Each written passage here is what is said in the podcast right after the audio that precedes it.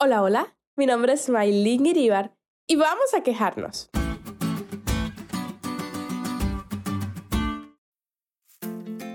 Todos tenemos días felices, ese día en que toda la familia se reúne a celebrar Navidad y terminan haciendo anécdotas y riendo hasta que duele la panza. Un cumpleaños, el día en que te casas, el día de tu graduación. Y para los padres dicen que el día que nacen sus pequeños es el mejor día del mundo. En esos días, la verdad, no es necesario que te diga que alabes a Dios, porque de sobra lo vas a hacer. Pero cuando el día no es tan bueno, cuando las cosas no salen como esperas, cuando ves destruirse tus sueños delante de tus ojos, cuando pierdes a alguien que amas, ahí en vez de alabar la mayoría de las veces nos quejamos. Y eso me recuerda al pueblo de Israel.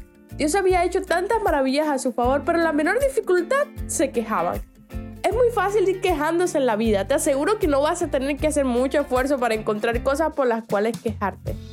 La lección de hoy nos habla de dos hombres, Pablo y Silas, en una situación realmente no muy cómoda. Después de quitarles la ropa y golpearlos despiadadamente, los encarcelaron. No hubo nadie que les pusiera un guento en la espalda magullada y gravemente lacerada. Con gran dolor físico y con los pies en el cepo, fueron puestos en la oscuridad de la zona interna de la prisión y de momento comenzaron a quejarse. ¿Crees que hicieron eso?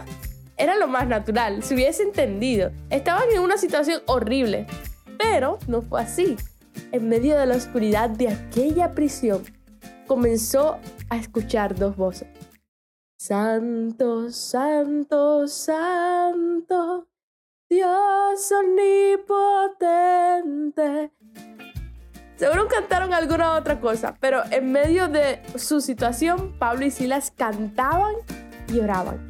Y continuaron, solo tú eres santo, como tú no hay otro. Y un gran terremoto irrumpió sus alabanzas.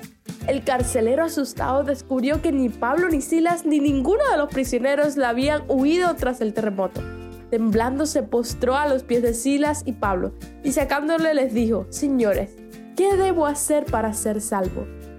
Es asombroso pensar que nuestra alabanza puede transformar el destino eterno de quienes nos rodean. Si Pablo y Silas se hubieran sentado a la oscuridad a murmurar y quejarse, como suelen hacer los prisioneros, ¿crees que alguien se habría salvado esa noche? Amigo, cuando lleguen las situaciones difíciles a tu vida, en vez de quejarte de, de murmurar, alaba a Dios.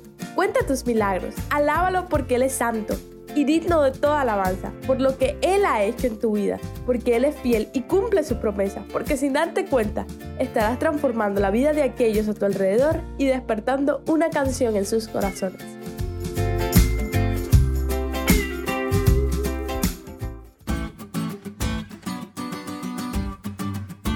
¿Te diste cuenta de lo cool que estuvo la lección hoy? No te olvides de estudiar y compartir este podcast con todos tus amigos. Es todo por hoy, pero mañana tendremos otra oportunidad de estudiar juntos.